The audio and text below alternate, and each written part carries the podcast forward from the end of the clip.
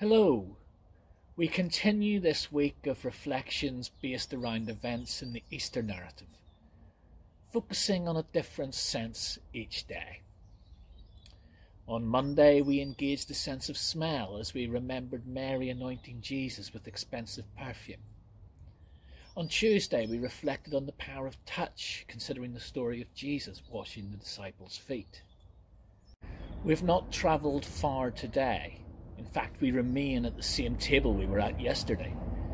But today we turn to the sense of taste as we reflect on the bread and wine, which we take at communion and speak of the body and blood of Jesus. We read some words from Matthew chapter 26. When evening came, Jesus was reclining at the table with the twelve. And while they were eating, he said, Truly I tell you, one of you will betray me. They were very sad and began to say to him, one after the other, Surely you don't mean me, Lord. Jesus replied, The one who has dipped his hand into the bowl with me will betray me. The Son of Man will go just as it is written about him, but woe to that man who betrays the Son of Man. It would be better for him if he had not been born. Then Judas, the one who would betray him, said, Surely you don't mean me, Rabbi. Jesus answered, You've said so.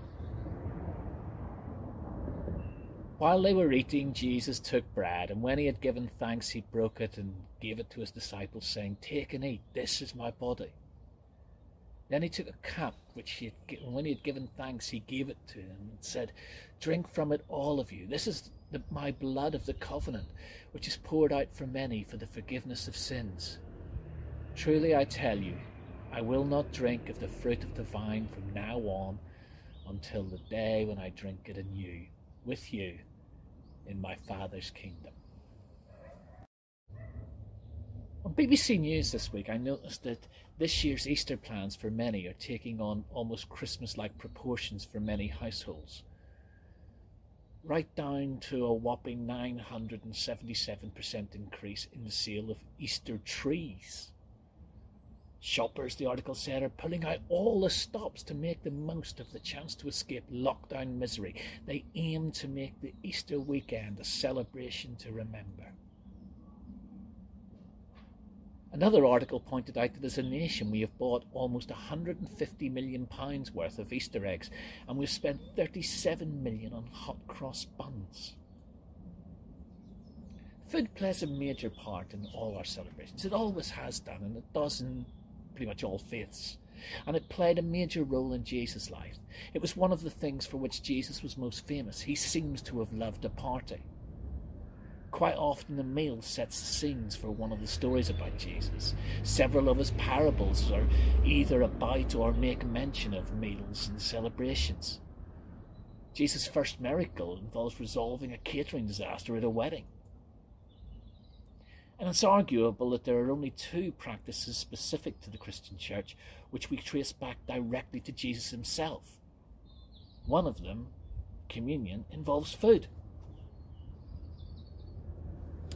A couple of days ago, I mentioned how smell can trigger memories. The same is true of taste. Not surprising, really, as smell plays a significant role in what we call our sense of taste. Jesus was part of a people to whom food was significant. And the Last Supper at which Jesus instituted what we call communion was especially so. It was Passover, the lamb was to remind them of the lamb they roasted and killed and spread the blood on the lintels of their home whilst they were about to escape from Egypt. There were bitter herbs representing the bitterness of slavery, greens which they would dip in salt water to remind them of their tears.